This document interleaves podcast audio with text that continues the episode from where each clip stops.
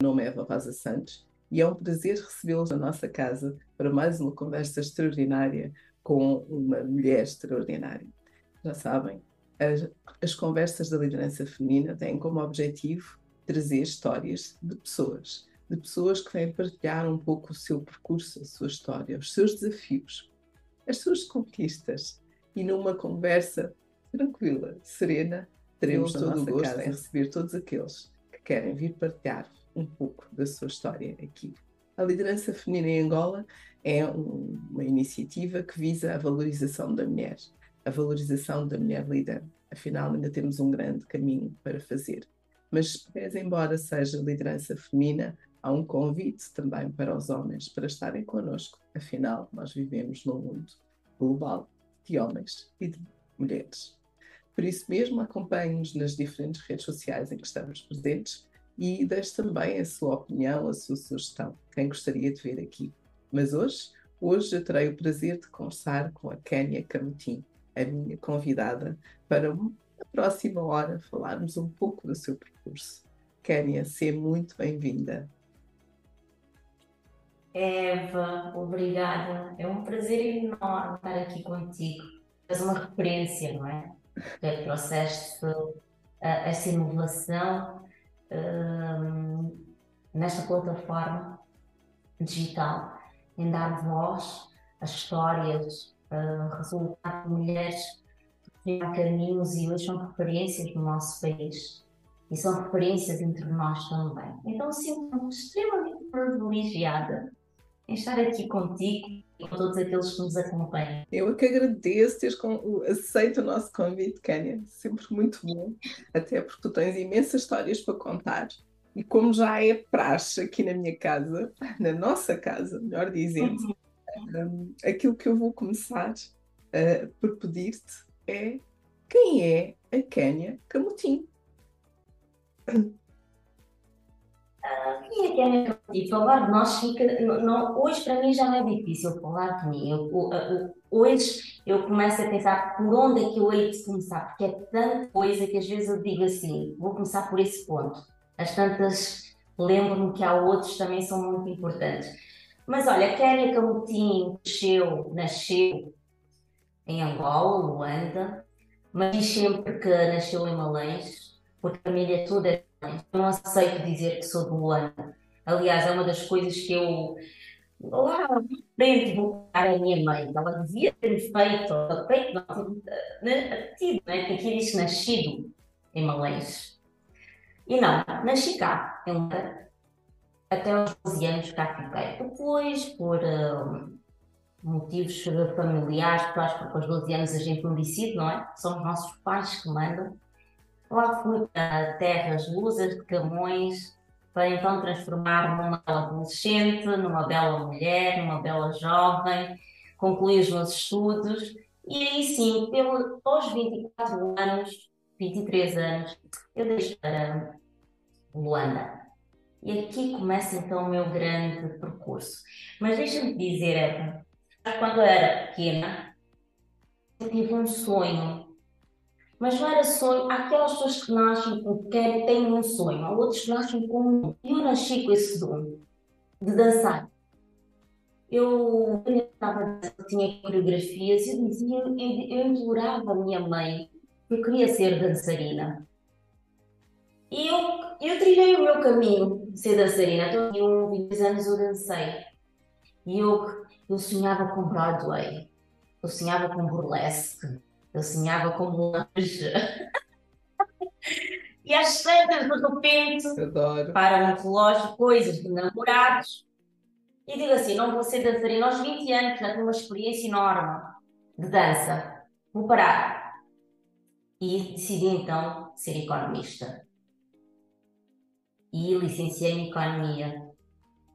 Tive uma escola, um percurso uh, profissional virado às finanças auditoria, a escola foi a Deloitte, uh, que ainda hoje está no nosso mercado, está no nosso mercado nacional e que é uma das grandes referências também de, em auditoria, principalmente vou falar de auditoria porque é o ramo onde eu estou. E o meu percurso sempre muito ligado à área financeira. E sempre o, o, o mérito de ter bons líderes comigo. E foi com eles que eu aprendi. Aprendi que para eu poder uh, aprender, eu tenho que ensinar. Porque não subestimem o, o nosso colega, não trabalhador nem subordinado. O nosso esteja numa, numa hierarquia abaixo de nós. Muitas das vezes compreendem e sabem muito mais do que nós. E, e essa humildade eu consigo tê-la porque tive bons professores. Tive bons professores na Deloitte, tive bons professores na De Beers, foram as casas que eu tive muito tempo. Uh, e depois fiz a vida, eu ainda com uma, uma tenridade, por falta dos meus uh, 30 aninhos, ir para a comunicação social. E eu fiquei.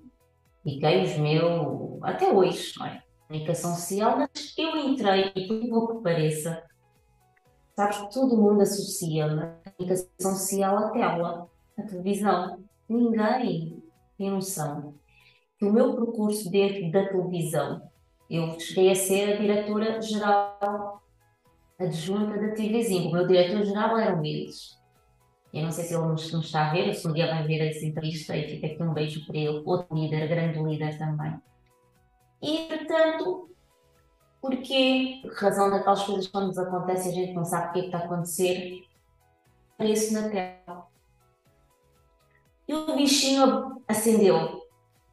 Mas se calhar o bichinho já estava lá, já gostava de dançar, está tudo ligado à arte, e as tantas já estava lá, só gostava de adormecer. Mas a verdade é que fui gestora.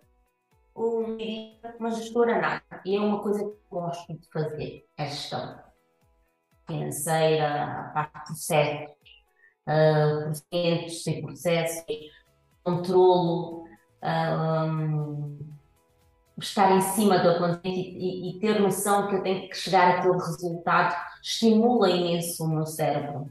Por que razão? Não sei, mas é uma das coisas que eu gosto mesmo de fazer. Só que, claro que a parte de estarmos atrás da tela evidenciou, evidencia muito mais porque acabamos de estar mais expostas, não é?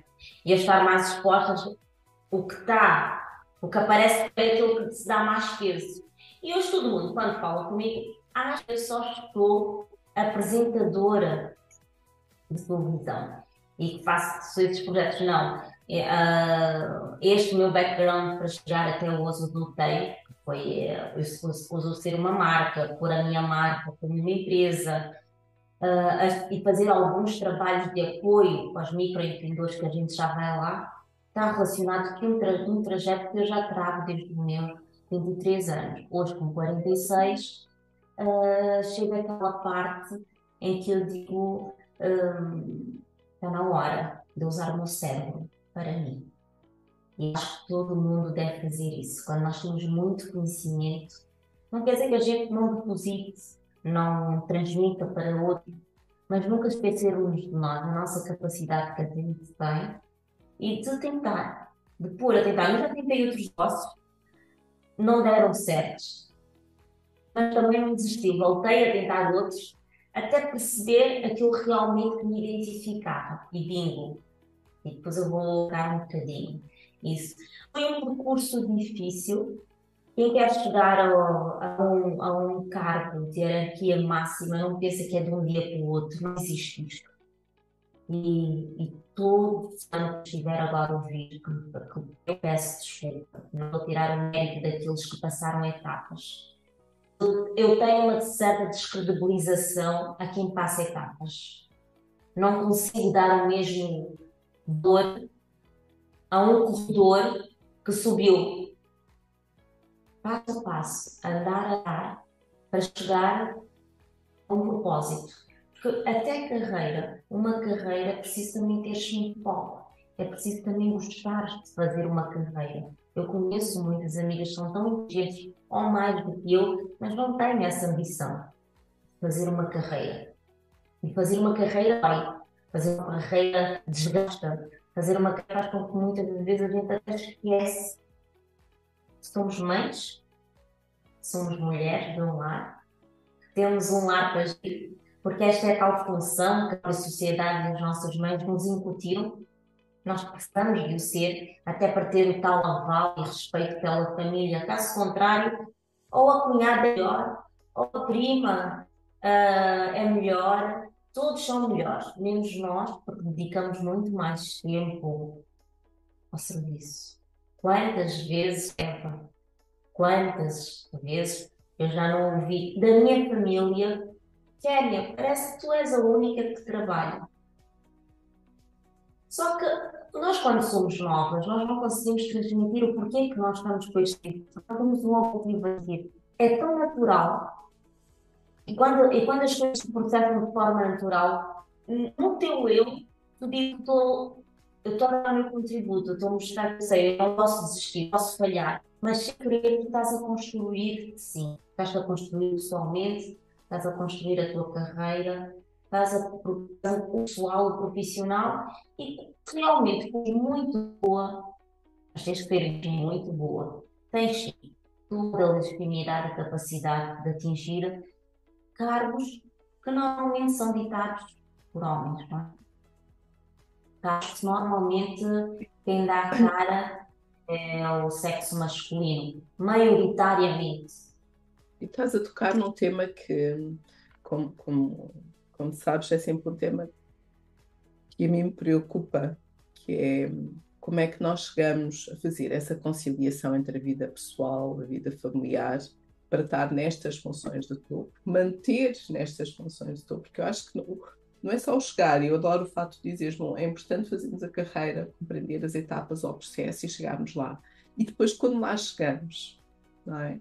Que é que o, os desafios que temos ainda são maiores, porque se já fizermos toda a escada e todo o percurso, depois o consolidar, o estar constantemente a dizer que somos boas para aquele lugar, a tal disponibilidade, os tais, as tais bocas da família, não é? A família, amigos, uhum. e a gente até nós próprias, não é?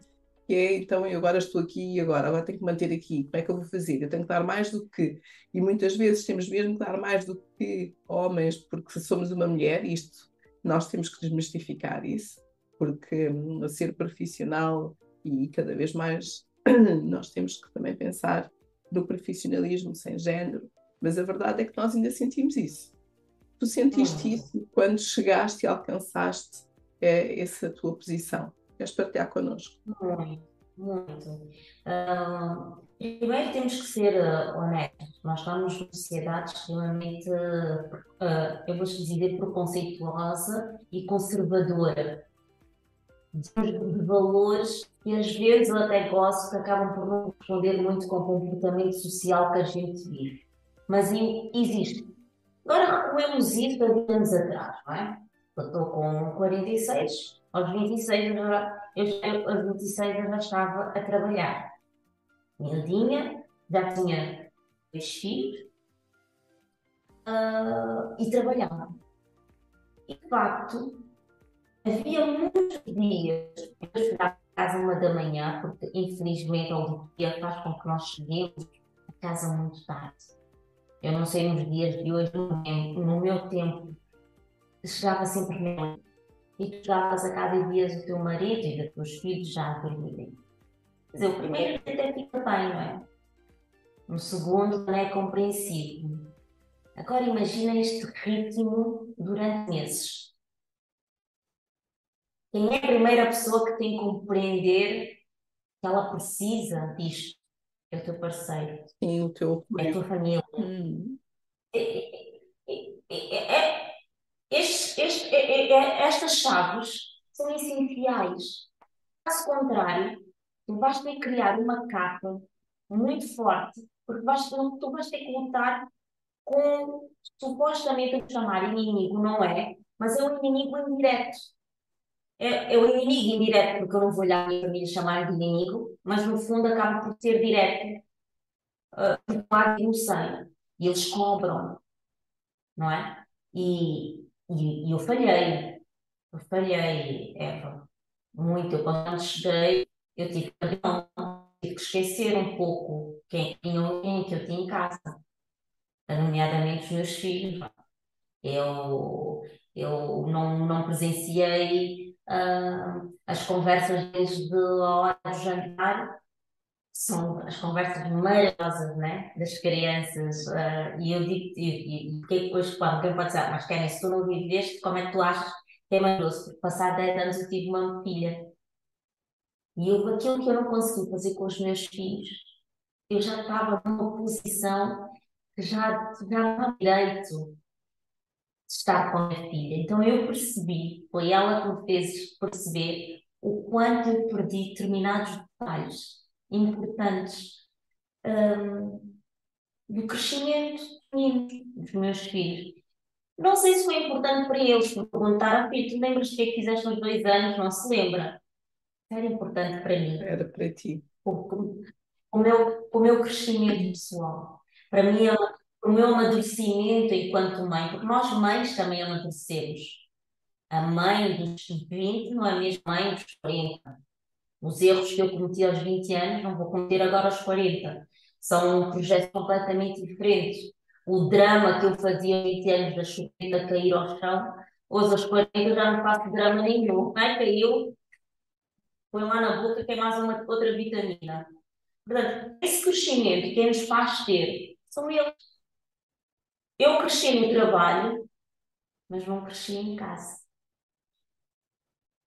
E tu só consegues perceber isso com a vida, com a estrada da vida. E, e vais conseguir perceber quando os filhos já têm a legitimidade de cobrar. E aí sim, começa a tua chamada de alerta. O que é que terias eles feito? cobrarem.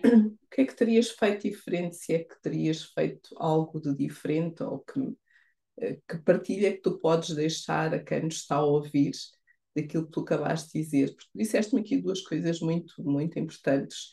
E, e primeiro, a, a, consciência, eu falhei, tu disseste claramente, eu falhei, eu não presenciei conversas dos meus filhos, mas simultaneamente tu tiveste consciência disso, porque ao teres uma nova filha, dez anos depois, percebeste o que é que falhaste. Mas também disseste outra coisa, eu também cresci, eu cresci no trabalho, mas não em casa. Mas a Kénia que nós conhecemos hoje e a Kénia que os teus filhos se lembram, é esta Kénia que está aqui connosco. E isso tudo fez-te Não, também. sem dúvida. Aquilo, mas eu fiz essa referência. Eles provavelmente não têm noção. Esta noção é da minha autoconsciência.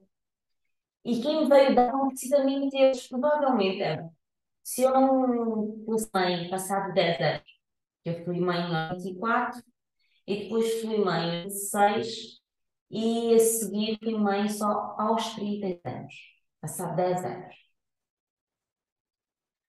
Se eu não tivesse este terceiro filho, esta terceira filha, alguma consciência em mim que eu não iria ter.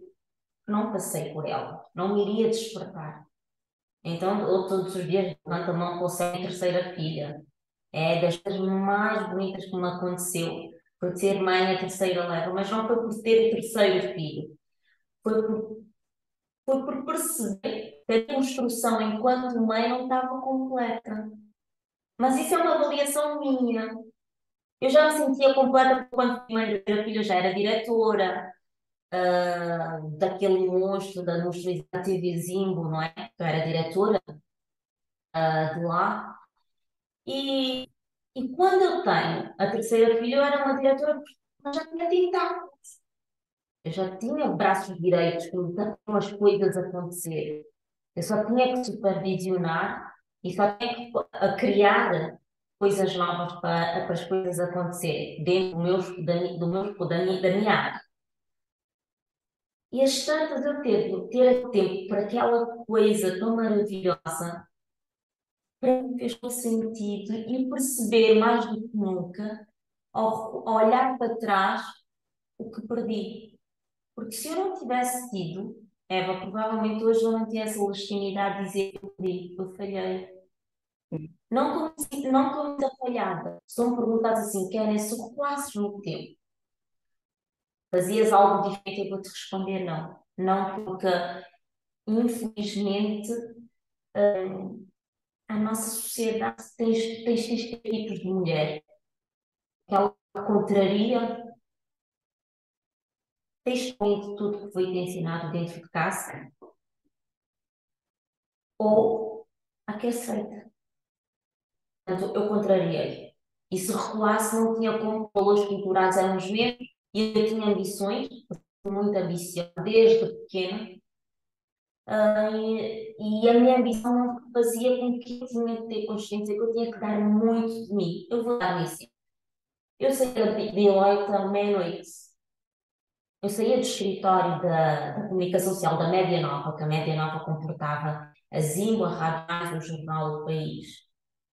Às 10 da noite, eu, Kénia, uma mulher, o meu colega ao lado, que era um diretor meu, saía às 6 da tarde, às 5 da tarde. Pois bem, saía às 8 da noite. Não porque eu achasse que eu precisava de Não, eu tinha consciência que se eu, como mulher, saísse às 5 da tarde, a leitura era ela vem para casa para cozinhar. Tem filhos. Então não estamos a contar muito com a Kénia, porque se ela sai daqui às 5 da tarde todos os dias, como é que eu vou contar com ela? É que eles nem pensam isso do meu colega. O meu colega pode sair onde quiser. Eu, se, eu se ligar para ele é automático. Ele vai aparecer. Se eu fizesse, tivesse o mesmo comportamento, inconscientemente é isso gera. Não vamos chegar aquela sai todos os dias às 5 da tarde. Não vamos ela, ela não vai conseguir. E às vezes eu estou a sair às 5 não porque. Eu estou a sair às 5 porque já ficou a minha hora, tem que sair às 5 horas ou às 6 horas da tarde, já ficou a minha hora. Mas se eu abrisse, se eu, fizesse, se eu tivesse esse comportamento diário, a possibilidade de colaborar me darem mais alguma coisa para crescer perto do meu colega era ínfimo. E quem estiver a ouvir, é, ainda hoje é igual.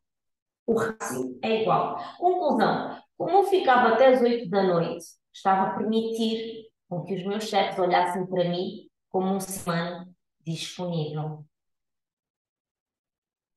Mas também... E jamais eles gostariam que eu uh, tivesse. Perguntaram duas ou três vezes: quem então os teus filhotes? Estão com quem? Estão com a minha mãe? Estão com quem? Estão com o babá? Estão com quem? Estão com o pai? Uh, até que as tantas desistiram.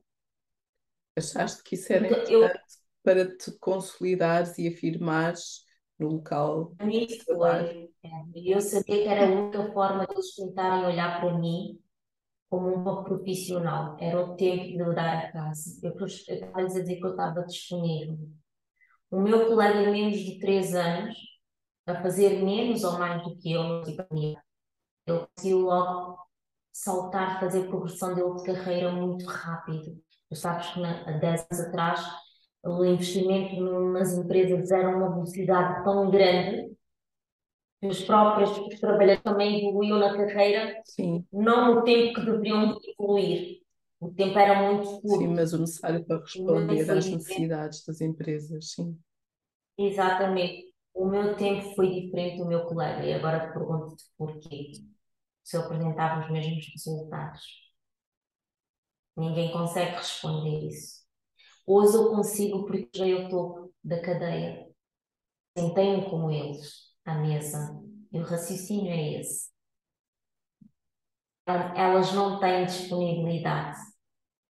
Eu perdi negócios e fazer, sabes que ainda hoje, mas, mas mais há 10 anos atrás, 15 anos atrás, cá em Angola, quando nós tivemos aquela invasão gigantesca do, de empresas estrangeiras, muitas vezes necessidade de nós termos que ir para o ou para ir a reunir com, com clientes ou mesmo com, com fornecedores para potencial produto que a gente quisesse adquirir. E isto normalmente era um papel da gestão. Um, até se concretizar era assim. Eva, quantas oportunidades eu perdi de, de ir para fora para ter estas reuniões na mesma língua, perdias porque simplesmente em conversa os próprios gestores ou donos da cadeia já subentendiam que eu tinha que ficar porque eu tinha filhos, porque eu é tenho que tomar conta dos filhos. Até ninguém, que um dia eu virei à mesa. Ninguém te perguntava, simplesmente assumiam. Simplesmente assumir, não vem o doutor fulano de tal, porque o doutor tem filhos, os filhos vão ficar uma semana sem a mãe. E tu fazia alguma uma confusão. Até que um dia eu disse: olha, já chega. Olha, para mim também com uma, um braço direito não tem tanta capacidade quanto o colega fulano. Eu também tenho o mesmo direito de estar presente e acompanhar. Ai, doutora, não nos leva mal, a gente com capuz, porque estamos a pensar na sua família. Eu disse, sim, mas o meu colega também tem filhos e tem família. Qual é a diferença? E atenção, Eva, eu por mal. Eu até, eu até percebo a um lado deles. E eu ponho no lugar deles. É assim que eles vêm em casa. Eles, enquanto vão ali a trabalhar, assinar documentos às nove da noite, a mulher deles está em casa a tratar do lar. Pessoas como uma, uma Eva, como outras tantas, é fora do padrão. Mas o subconsciente deles está a trabalhar como padrão. padrão. Como, como, padrão. É, como é que ultrapassaste isso ao dizeres, mas porquê é que. Porquê eu sempre é fui muito rebelde. É sempre fui muito rebelde dentro, claro, dentro da educação possível que todos nós temos, dentro que, que nos foi incutida, não é? Mas sempre muito, sempre questionei porquê. Ah, digam-me porquê. Porquê que eu não posso? Dê-me uma razão óbvia. Até para aquilo acontecer, quem fez acontecer Então, enquanto a pessoa não entender que eu consegui uh, perceber o porquê a escolha, da diferença, ele lá vai perceber, pode não escolher a primeira, a segunda, a terceira vez, na quarta vai dizer, não, deixa a doutora Kénia ir, senão vai ficar chateada connosco. Está-se a perceber? Eu não, eu não me mando a ir porque faço, porque tenho, porque sou profissional. Ele já me manda ir para não haver de gestão já todos foram e a gente nunca pede para a doutora Kenya ir. Então, esse tipo de, de comportamento não espera. Eu, eu, volto a dizer, é onde estamos inseridos, ok? E onde nós estamos inseridos, infelizmente, 70% ou mais de, de nós mulheres dá asas com que eles olham para nós exatamente assim, como um elemento obrigatório de construção de carreira, mas de construção do lar. Os que tu trazes são aqueles temas que infelizmente nós continuamos a viver. Há, há aquela, aquele cartoon que normalmente aparece aí muitas vezes, não sei se já deves ter visto de certeza, em que está as mulheres e os homens numa, numa pista para fazerem uh, uma corrida, não é? Uma e na mulher tu tens todos os obstáculos possíveis, o ferro de engomar, a cozinha, os filhos e o que for mais. Tudo, tudo. E a estrada do homem está, está, toda, está, está toda aberta. Não é? Toda aberta. Este é o nosso Exatamente. principal desafio enquanto mulheres líderes, ou seja, tu, tu falaste aqui e focaste em dois temas que eu gostava de reforçar, que acho que são de facto muito importantes. Um é a, a percepção, a autoperceção pelo fato de ser uma mulher não está disponível para, e temos nós que quebrar também isso.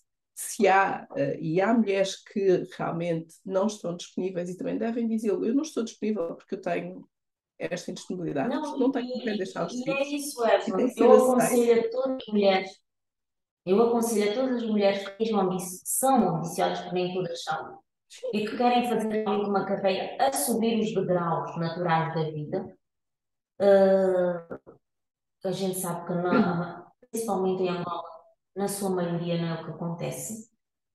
Mas aquelas que são os degraus da vida, vai haver uma parte, um ponto que a gente vai pensar que está estagnada.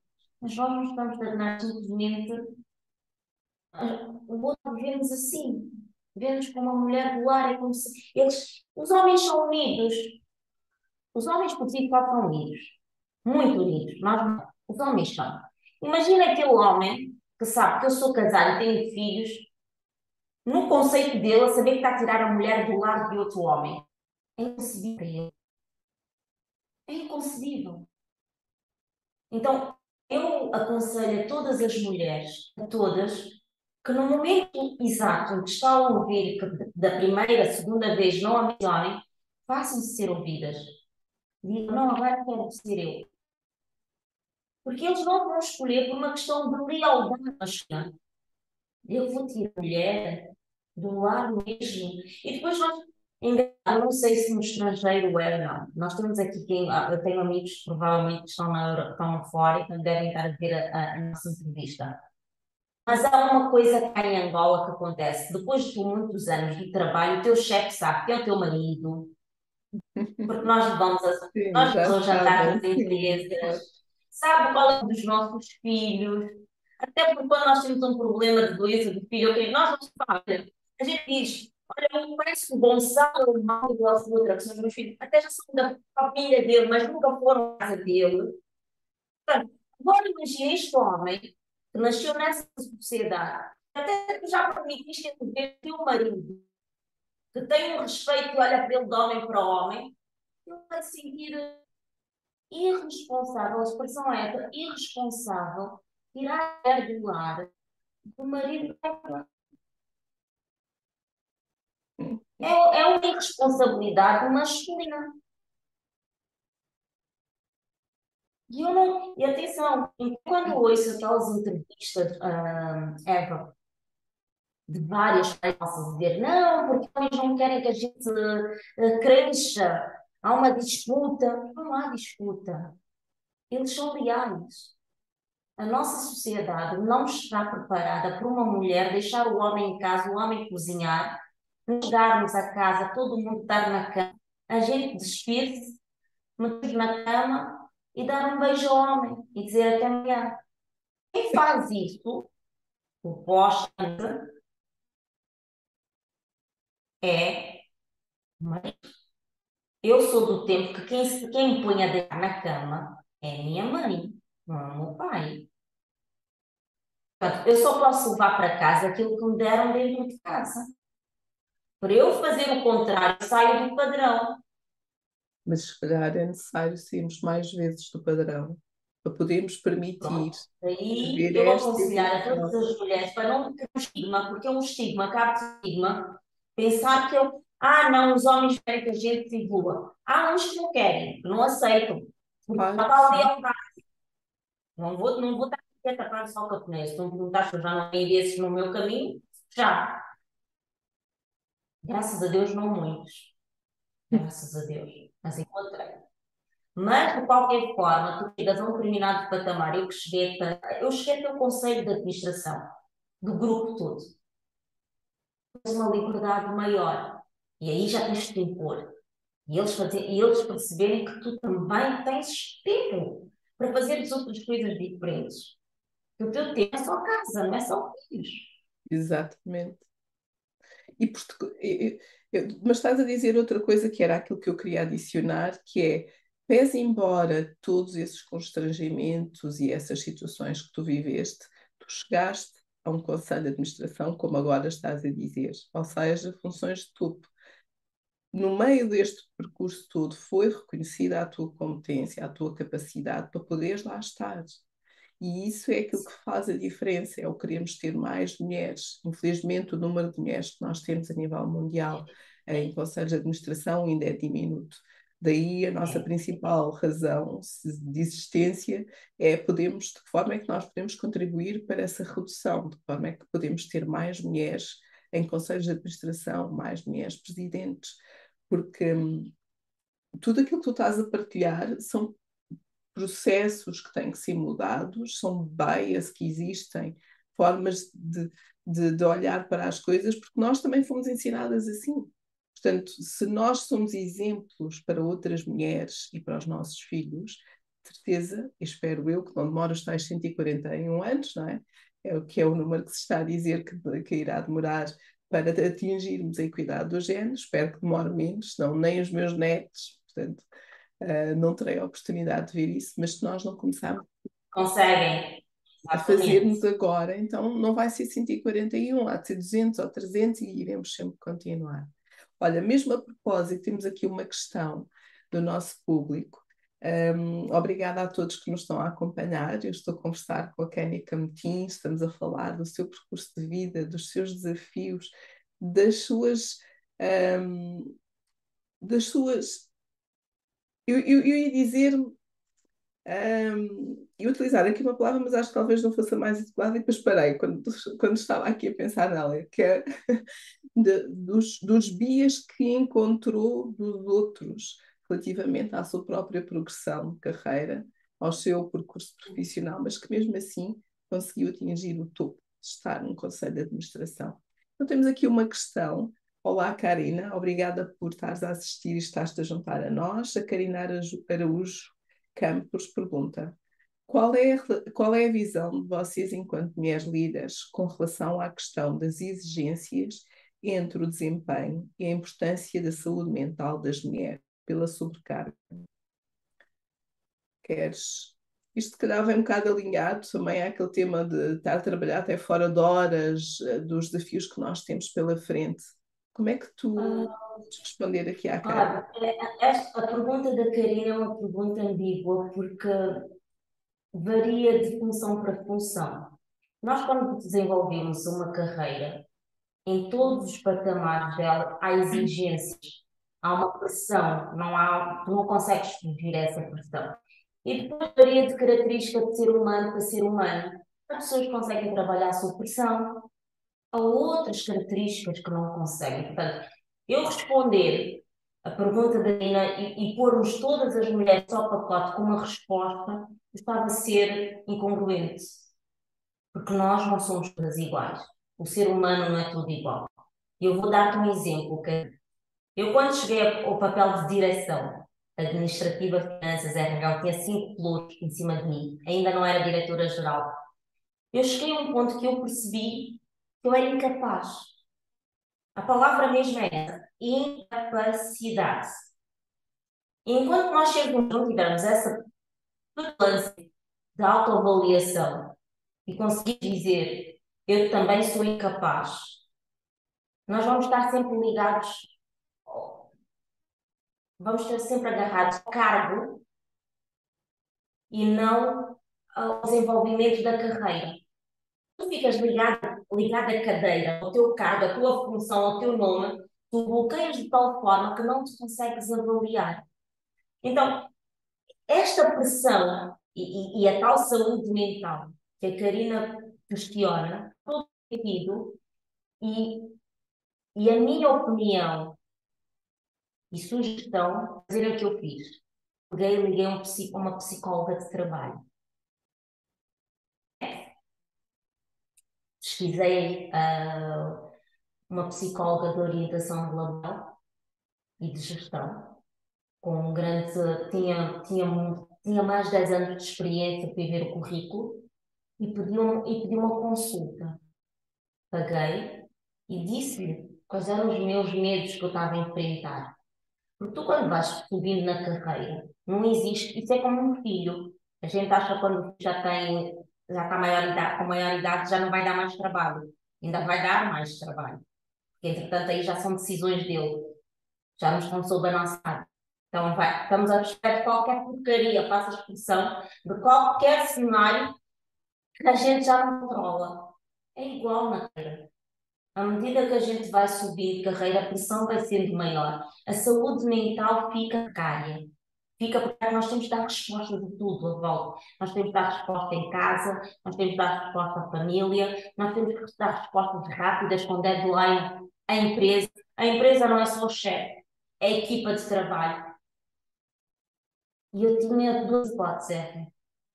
Ou consideraria-me incapaz e inútil ia, ia criar uma frustração, então eu pôr-me naquela posição típica que nós temos muito cá em Angola, é que eu mando, eu sou, e quem manda aqui sou eu, e põe aquela postura do quadro um, a força, patente. Sou diretora, ninguém me toca. Ou quem está aqui sou eu, não sei nada. Eu estou a usar a capa porque não sei responder. E eu acho que é a partir daí nós, nós fazemos essa avaliação. E eu tinha receio, tinha muitos medos. E eu agradeço imenso ao Lourdes, ela chama-se Lourdes. era uma psicóloga, coach e especializou-se na orientação uh, de grandes cargos. Para, para, para, não, para o longo do desenvolvimento da carreira, não de progressão, aquilo que estava a ter como se situar e como se autoprogramar. Porque, entretanto, chegou um ponto, como eu sabia autoprogramar, eu já estava até a mim mesmo. E o que é atropelar a mim mesma? Esquecer-me de mim. Esquecer que eu tenho vida própria. Que é necessário. Nós chegamos a um determinado tempo que nós temos também transmitir isso aos colaboradores. Fundamental. Aos chefes, que nós temos uma vida de, oh, eu já dei o meu litro para ti. Continuo a dar esse litro, mas agora vou recuar porque também tenho uma mim. Saber encontrar a harmonia, Sim. não é? Mas até isso, Eva, requer, vezes, ajuda. Nós sozinhas, às vezes, não podemos fazer muita pressão. E isso do poder é o quê? A parte mental. O que é que vai acontecer quando afetar a parte mental? Qual é a coisa que tu desistes? A carreira. Hum. Não consegues desistir. Não consegues desistir de um filho. Há quem não consiga desistir de um marido. Mas da carreira consegue. É a coisa mais. Trabalho. Não, mas, mas foi preciso fazer essa avaliação e perceber que eu não estava a conseguir, já me estava a, a, até achar inútil, porque eu estava a atripular. Tudo na vida tem o seu timing. E aí sim, levei com, tive uma orientação durante um ano e meio, mais ou menos, é, e depois propus-me a começar então as formações de de liderança comportamental, de liderança de gestão, pôr-me no papel dos não financeiros, porque o comportamento e a forma de estar é diferente daqueles que são financeiros, daí não haver muitas das vezes comunicação na leitura verbal que veníamos em reuniões e tu estás assim pouco. Aquele gajo é gestor, olha, não sei outro gajo. Aquele tipo é gestor, está no papel de diretor, mas não dá uma para caixa quando estamos a falar de contas. Não tem que dar. Não é a área dele. E eu nem posso fazer esta avaliação. A minha área tem que lhe fazer entender o porquê que ele está errado ou porquê que ele está certo. Quando os outros não entendem que o colega está certo, porque também não são da área financeira. Mas isto faz parte da carreira. Aliás, eu não conheço Claro que hoje eu falo isso com legitimidade porque depois fui pesquisar e fui e, e, e, tive o bom senso de me associar a pessoas que também uh, trilharam um pouco igual ao, ao, a este meu caminho. Uh, eu percebi que, de facto, até grandes líderes, todos os aqueles que a gente considera líderes, eu tenho o meu líder, não é? eles também foram supervisionados, eles também precisaram desse apoio, desse coach. Há, é, há esta necessidade, há a necessidade de fazer essas paragens para ir, para ir fazer formação ou refrescamento, para avaliar a empresa por fora, porque nós somos seres humanos, criamos tantos vícios, tantos vícios. O primeiro vício é agarrarmos ao lugar, acharmos que aquilo é vitalício. Exatamente. Olha, mas deixa-me só agarrar em, Deixa-me só agarrar em duas coisas que tu disseste para te fazer aqui uma pergunta.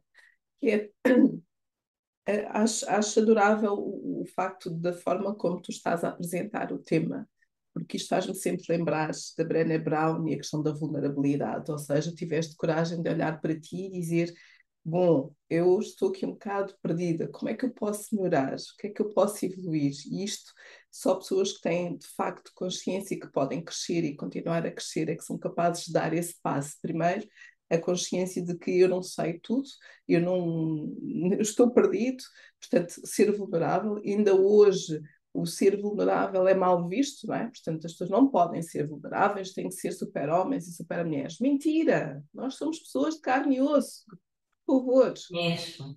E, e, e ao sermos pessoas de carne e osso, e, e aquilo que tu fizeste ao tomares essa tomada de consciência, ao falares com alguém, tu estás a partilhar toda essa carga que tu tinhas e que estavas a levar sozinha com alguém, às vezes só isto, só esta partida, dizer eu não estou a conseguir, ajuda-me, por favor. Parece que de repente aquilo que parecia uma carga tão grande é reduzida. E depois disseste outra coisa que eu também adoro, mas sou suspeita, que é o tema do coaching. e nós também aqui no espaço da, da liderança feminina Angola temos o programa de coaching consigo, que está destinado e direcionado a mulheres que nunca tenham feito coaching, exatamente para quê? Para podermos alavancar as suas competências, trabalhar com elas as suas competências e trabalharmos juntas aquilo que é um caminho para a liderança, para a excelência. Neste momento, nós temos estado a trabalhar os temas que as mulheres nos trazem, mas a partir do próximo ano vamos trabalhar temas relacionados mesmo com a liderança. E a liderança é a harmonia entre a vida familiar e pessoal, é o trabalho em equipe, é a gestão de conflitos, é a comunicação. Portanto, temos aqui uma panóplia de temas. Mas exatamente para trazer esta, esta, esta, esta, esta importância de que não precisas de estar sozinha, ou sozinho, atenção, não se precisa de estar sozinho para se ultrapassar estes temas. E há pessoas especialistas. A liderança feminina também fará o seu trabalho e o seu espaço nessa área. Eu pessoalmente adoro os temas de coaching, portanto, venham eles, vamos desafiar as pessoas, vamos trabalhar com as pessoas. E, portanto, adorei o fato de teres trazido isto. E a questão que eu te queria perguntar, porque tu disseste que tens também os teus líderes, que é que pessoas é que te inspiram e porquê? Olha, a primeira pessoa que me inspira até hoje foi a. Oh, é uma mulher, já não estou entre nós, mas quando falo dela, falo como se ela tivesse.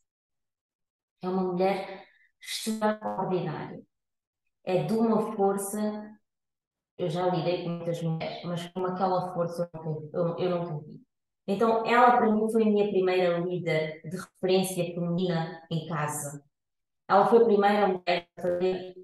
Uh, provavelmente ela não. Ela ter se divorciado, ter perdido o marido muito cedo e depois ter tido um filho que não. Do, naquele momento, né? não era de, não era, não era um fruto de combinação de casamento, não é? ela teve que ganhar armas e teve que ser independente e teve uma referência feminina em casa sozinha, tem referência da avó ao lado da minha avó materna. Então, para mim, a mulher era um, era um símbolo de liderança pura. Eu faço, eu consigo e vai acontecer. Ou eu consigo, eu faço, vai acontecer. E ela dizia sempre o seguinte: mesmo que vocês, mesmo que um, ela usava sempre isto na, na sua cozinha para nós, principalmente para mim, que ela era da mais era comigo. Se um dia alguém disser que tu não consegues, minha neta, lembra-te sempre do teu nome. Aquilo para mim não fazia sentido nenhum, é? Hoje, hoje ela não estava a falar do nome, Kéria, Camutim, não. Ela estava a lembra-te quais são as tuas raízes, quem é a tua origem. E, sem querer, a própria vida fez-me percorrer ou ter um percurso em que aquelas palavras sempre tiveram a acompanhar, sempre que eu tivesse a cair, são sempre estas palavras que penso. Lembra-te quem tu és. E se tu confiança em ti, não é uma queda, não é uma grima, não é um tombo do quinto ou do décimo andar que vai parar. E a verdade é essa. Eu ou tive que fazer um correto na minha carreira profissional por motivos pessoais. Tive um filho para Portugal. Tem aproximadamente três anos alto.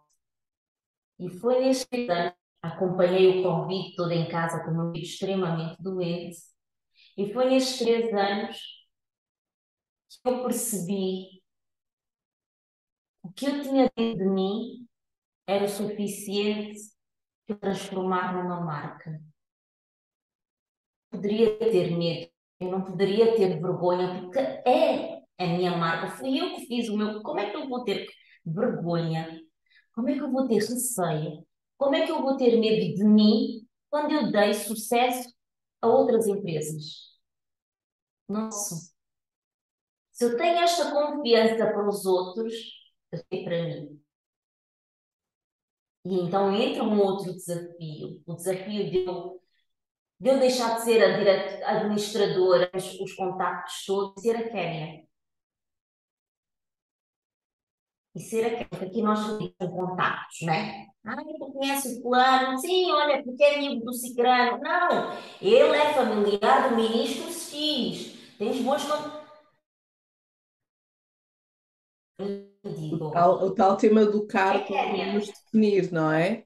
O, o cargo é que definia as portas que tu podias abrir, mas a partir de agora és tu, a Kénia, que pode é abrir é as portas é sem esse cargo. É Kénia. Kénia quem é? Pá, olha, vê o site e veja quem é Kénia. Ela já trabalhou de facto na televisão, mas já não está associada ao facto, olha, porque ela é o braço direito do Cicrano, porque ela é do fulano. É Kénia. E isso, eu, isso dói. Eva, tu, tu te largaste, não vou negar a Kénia. Dói. Dói tu tomares a decisão de dizer assim, já não sou mais. Eu já não sou mais administradora. Eu, a partir de agora, já não vou receber mais o e-mail do fulano, do cicrano. Dói quando passas na rua e alguém pergunta-te, e agora? O que é que tu estás a fazer? Aquilo lá que tipo, estás com desemprego? Então, aí sim, aí o meu ego vai cá acima. Não, agora, agora eu estou com a minha marca. A sério! E aí dá-me imenso prazer fazer aquilo que eu fazia com a marca dos outros. Falar de mim, falar do faço, falar daquilo que eu gosto de fazer. E, e esta construção, uh, ah, se me perguntarem, querem então, não, estás a começar aquele, lá no, lá frente, não. Estou a começar como eu comecei quando tinha 23 anos, outra vez. Mas, é, onde tu estás a ver o meu escritório, mas com a. Só tenho uma, uma secretária. Mas com a tua experiência de 23 anos. Olha, Kénia, nós estamos mesmo aqui na nossa reta final. Uh, antes, antes de. E até porque tu tens. Eu vou, vou só reforçar aqui o teu projeto também, que nós nem tivemos tempo de falar sobre ele, que é, um, que é da Kénia Camutim. Um, ou melhor, só assim em 30, em 30 segundos, porque eu ainda tenho uma pergunta rápida para te fazer, que eu tinha prometido fecharmos às 8h10. Queres que eu diga? Queres, queres que eu fale tudo? Então, Kéria Camutim, é, ela, ela tem um projeto da Zungueira, é um projeto educativo, vai transformar-se para a educação. Uh, neste momento, temos uh, o, o, início do projeto no YouTube, no meu canal Kenia Camutim, e paralelamente a empresa trabalha com microempresas. Trabalha como, Eva? Há uma dificuldade de grandes microempreendedores perceberem a importância da sua marca estarem cá fora. A importância da nossa marca ser, ser desenhada, ter uma patente para nós, ser um, uma definição de nome para nós. E os microempreendedores não têm tempo para se perceberem e para terem essa noção. Não está a ser fácil uh, persuadi-los, porque uh, para eles, não, eles acham que isto não é importante. Mas eu, eu, eu acredito, eu acredito que os microempreendedores vão perceber, vão ter noção que se hoje as grandes marcas, Coca-Cola, Nike, cada vez mais nem precisam de aparecer o nome que está lá escrito, só o símbolo, tu já se entendes que é uma Coca-Cola. Eu posso não estar escrito Coca-Cola, mas se tiveres aqueles desenhos assim, uh, tipo linhas de ondas, com marca vermelha, as linhas serem brancas, o teu cérebro vai dar a Coca-Cola, até pode nem estar escrito Coca-Cola. Se tiver visto da Nike, pode até nem ser Nike, mas o teu cérebro vai dar a Nike. E isto é um trabalho. A Nike também não começou logo todo mundo a pensar que aquele símbolo era Nike. E eu penso nestas questões nossas aqui, nós temos muitas microempresas, nós temos empreendedores com ideias extraordinárias falta esse suporte. Esse suporte é um custo mínimo. Eu não estou. Eu, eu, quero ganhar dinheiro, mas eu não vou aproveitar. E uma das minhas grandes, mais grandes ambições é fazer um clube de microempreendedores. Uau! E vou chegar. Temos aí desafios pela frente e vamos te acompanhar aqui naquilo que a liderança feminina puder. Vou chamar, vou chamar as mulheres líderes, porque há muitas que já, já podem fazer parte deste, deste clube. Vamos embora, vamos criar sinergias, que esse também é uma das nossas missões. Olha, mesmo em reta final, um livro que queiras partilhar com, com todos nós e porquê? Olha, eu neste momento uh, estou a ler Os Cavalos de Hitler. As minhas leituras são leituras do fora de padrão. Eu não gosto, não, não, me, não me entendo muito com livros de romance, por exemplo, mas uh, eu estou a ler agora Cavalos de Hitler. Dei continuidade o, o, meu, na, o meu parceiro, que já não está cá entre nós, o Paulo, que Deus o tenha. Uh, ele começou a iniciar a ler este livro e nós tínhamos combinado depois ler porque a história é, é de um detetive uh, que vai a peças de arte extremamente hum, escassas, não é? Tu sabes, deves ter algum conhecimento que há, há, há grupos muito remotos, uh, muito sigilosos, aliás, que fazem coleção de, de artes uh, e vão atrás das artes puras. Este livro tra retrata o tempo pós-nazi, mas que ainda existem elementos nazis uh, no ativo e que muitos deles hoje enverdaram para a área de colecionadores de arte do tempo nazi, que são extremamente caros. E principalmente as peças de arte que Hitler venerava. Eu não sabia, mas o Hitler tinha uma sala só com artes extremamente caras. Eles mandavam os, os, os escultores fazerem artes vindos da cabeça dele. Ele acordava e dizia: Jesus quer um cavalo, um cavalo em bronze. Na chancelaria de, de Hitler, a entrada do. Vou chamar a, a, a, a Casa Branca, é? a entrada da, da, da, do palácio, da cidade alta dele, ele mandou construir dois cavalos em bronze, extremamente imponentes, que até hoje está a ser procurado pelo mundo inteiro, porque ninguém consegue destruir um, dois cavalos em bronze naquela dimensão. Onde estão? E reza a história, estão alguns escondidos também por grupos nazis, porque os nazis hoje já não se identificam como nazis, porque muitos deles ainda estão, são procurados para, serem, para irem aos tribunais uh, de, de, políticos, mas tem outro nome, agora se faz-me uh, uh, o nome. E este livro é precisamente sobre isso, um detetive que vai à procura da história dos cavalos que ele mandou realizar. Eu tenho uma particularidade. Uh, eu todos os dias leio cinco páginas de um livro. Textualmente, o livro, sabes onde é que se encontra? Sempre colado ao teclado do meu computador. Antes de eu ligar o meu computador para trabalhar, o meu cérebro tem que ler. Sempre tenho esta prática desde já há mais de 10 anos. E é assim que eu vou devorando os livros. Quando eu dou conta, final do mês, já acabei o livro.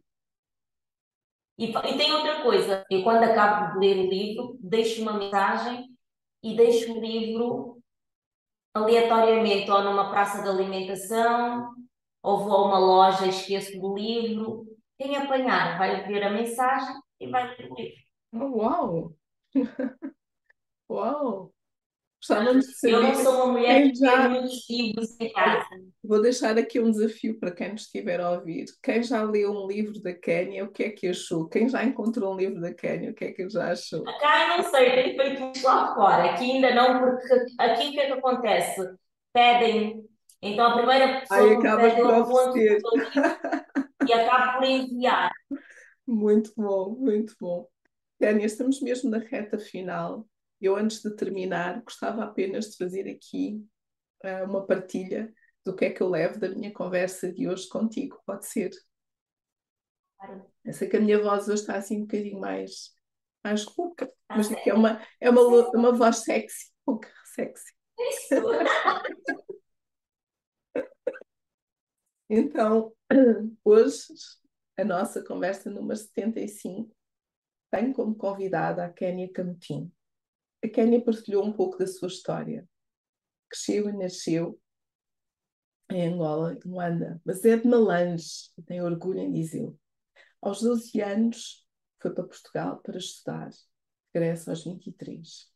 Nasceu com um sonho da dança, sonhava dançar na Broadway.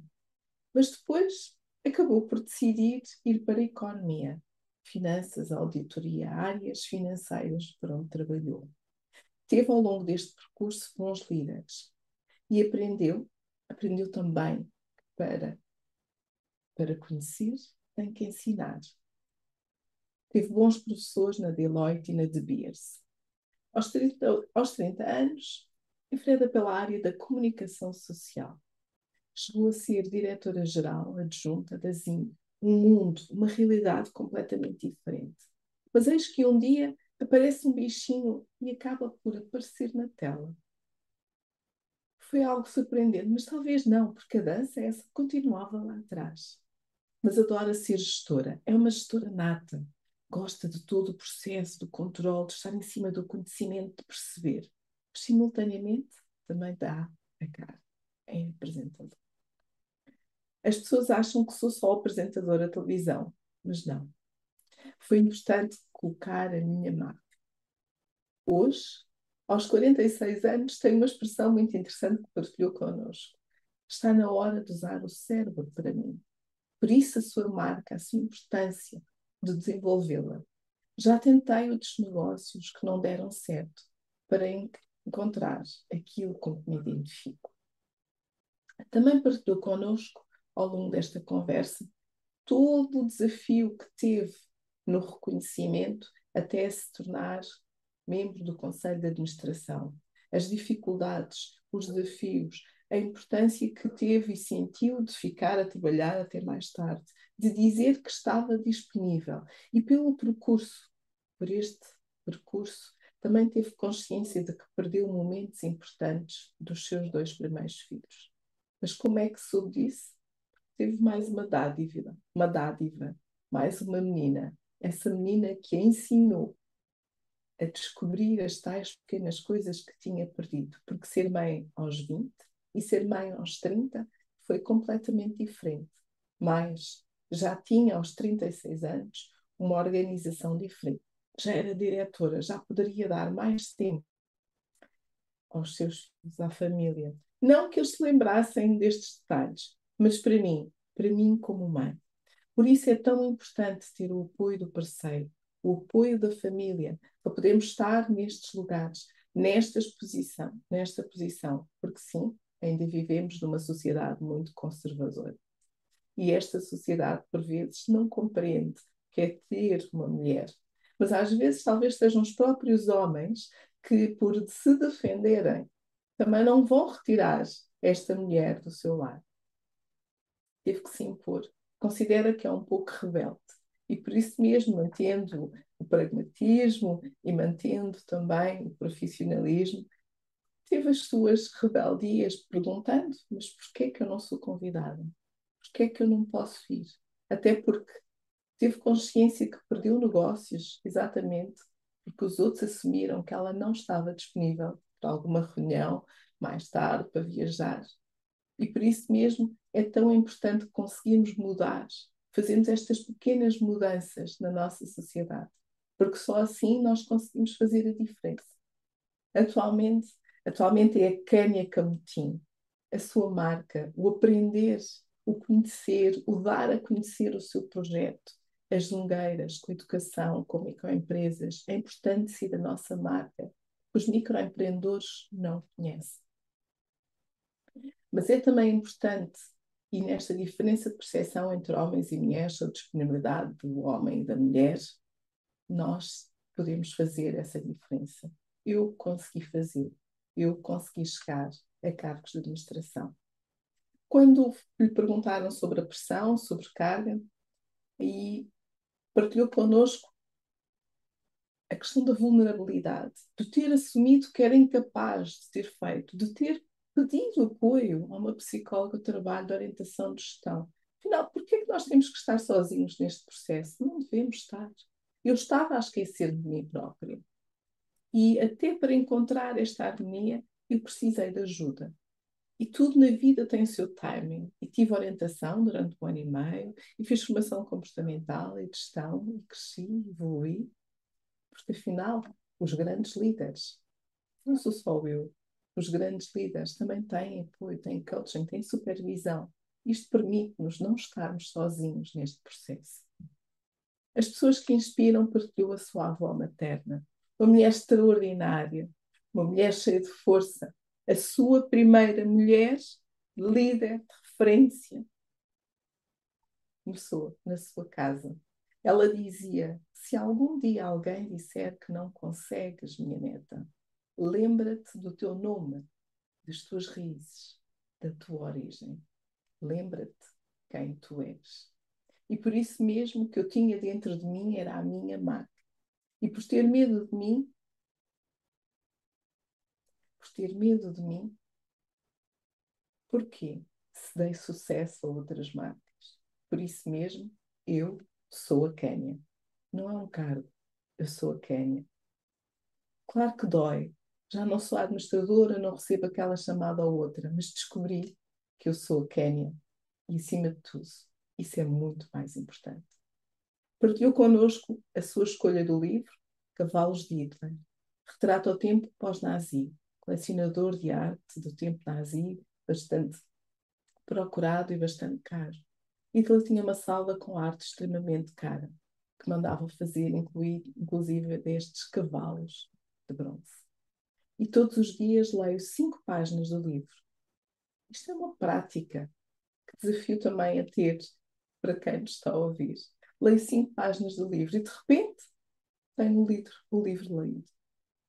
Aqui em Angola eu tenho oferecido os meus livros mas fora de Angola, deixo num sítio qualquer. Finjo que esqueço, deixo uma mensagem para quem quiser continuar a ler. Adoro. E isto, isto é aquilo que eu levo hoje da minha conversa com a Kénia Camutim. Kénia, hoje, mais uns minutos. Eu devo segurar para não chorar. é, obrigada. E uma mensagem final para quem nos está a ouvir. Para quem nos está a ouvir, quer para homens, quer para mulheres, o desafio é igual, em proporções diferentes. Porque até um homem, para mostrar, ele tem que fazer, tem que concorrer com outro colega de sexo masculino. E acho que a mensagem tem que ser única para todos. Se vocês acreditarem em vocês, façam acontecer. Uau! Que forma linda de terminar. Kénia, foi um prazer ter-te aqui comigo. Pede desculpa aos teus convidados que vai chegar um bocadinho mais atrasada. E o jantar, e já devem estar ali, onde é que tu estás? Onde é que tu estás? Mas uh, eu acho que estes encontros são extremamente importantes, até para as novas gerações que vêm, porque o nosso conteúdo já está deixado, a nossa marca já e o perfume já está.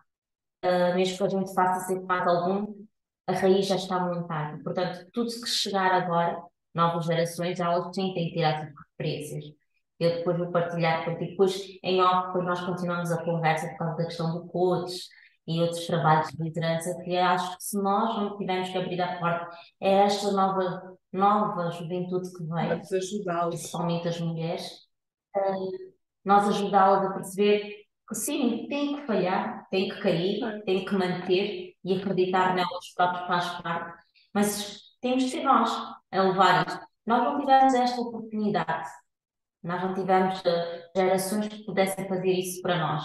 Deram-nos outras ferramentas, naturalmente. Se não nos dessem essas ferramentas, provavelmente não estava aqui uma Eva e não estava cá uma Kelly. Simples. Uh, portanto, acho que as próximas merecem que a gente esteja. Vamos estar, de certeza, de alguma forma. Kénia, foi muito, muito, muito agradável com esta, esta tua partilha e esta tua, e as descobertas de algumas coisas. Adorei particularmente este exemplo do livro, cinco minutos antes de começar a trabalhar, adoro.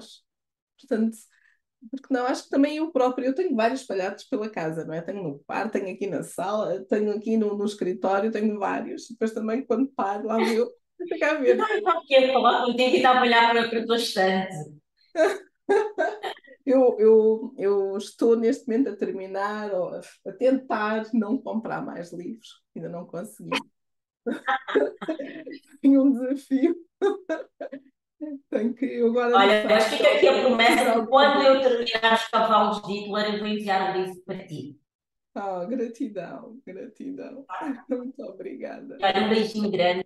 Que Deus te abençoe muito. Agradecer a também agradecer-te e agradecer a todos os nossos convidados que nos acompanharam. Estiveram a acompanhar, um beijo enorme. Nos acompanham ao longo desta uma hora e mais uns minutinhos Hoje tivemos aqui mais uns minutinhos. Muito obrigada a todos pela vossa presença, por estarem aqui connosco. Já sabem, se ainda não têm um, a subscrição da, da, página do YouTube da Liderança Feminina ou as nossas outras páginas nas redes sociais, por favor, façam, acompanhem-nos. Deixem também a vossa sugestão. Que outras mulheres e homens gostariam vocês de ver aqui para virem falar da sua experiência e da sua história? Portanto, é este o nosso desafio, é isto a razão pela qual estamos aqui dar e ter voz. Já sabem, daqui a 15 dias estarei novamente para mais uma conversa de liderança feminina em Angola. Muito obrigada e até breve. Obrigada.